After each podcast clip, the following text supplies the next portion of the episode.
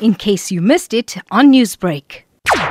I expect it to be granted for the reason is that a man has been admitted to hospital. Obviously, what will need, need to be done is that both parties have to be on the same page as well. And what seems to be the case here is that both the NPA as well as Zuma's legal team are on a, on the same page, and the consensus is that the matter should be postponed. Obviously, it's left to the judge. Uh, two parties can agree on a postponement and to remove the matter from the roll, but it's the ultimate uh, decision of a judge who has to be satisfied that this is just not one of those tactics being used by somebody to delay the outcome of a trial. Now, it is a fundamental principle of the law of criminal procedure in every civilized community that the trial of an accused must take place in his presence. Considering the yes. circumstances of Zuma's medical treatment, can the court decide to go ahead with proceedings still? Yes, they can. Our constitution does allow, there is principle in international law as well, in, in international jurisdiction as well, for virtual hearings to take place where, for example, a witness or a, a, a party is not available presently due to circumstances beyond his or her control.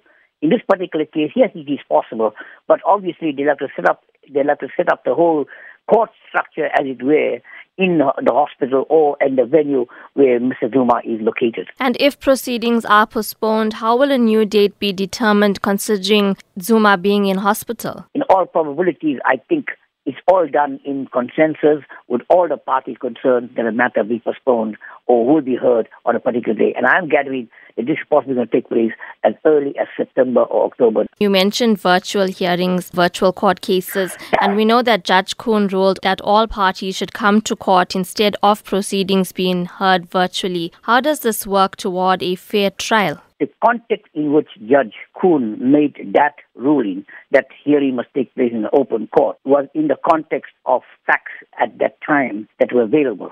Since then, something else has happened. Obviously, we don't know the medical condition of Mr. Zuma, but obviously it merited him being in hospital. So the circumstances, they are totally different from here. So therefore, on that basis, it is possible still to have a virtual hearing. However, the fact that this is a public trial and, and, and, and the judge has ruled that it should be held in an open court, face to face, in all probability, that will give way. But remember, it all depends on the practical as well as the applicable circumstances of the particular case. In this particular case, it is possible possible that a virtual hearing can take place, but not likely to take place in view of the fact that there is a consensus from all parties concerned. I sincerely hope that this matter can be got off the ground and completed as quickly as possible so, so the whole entire province of KwaZulu-Natal and South Africa can rest in peace and get on with their lives.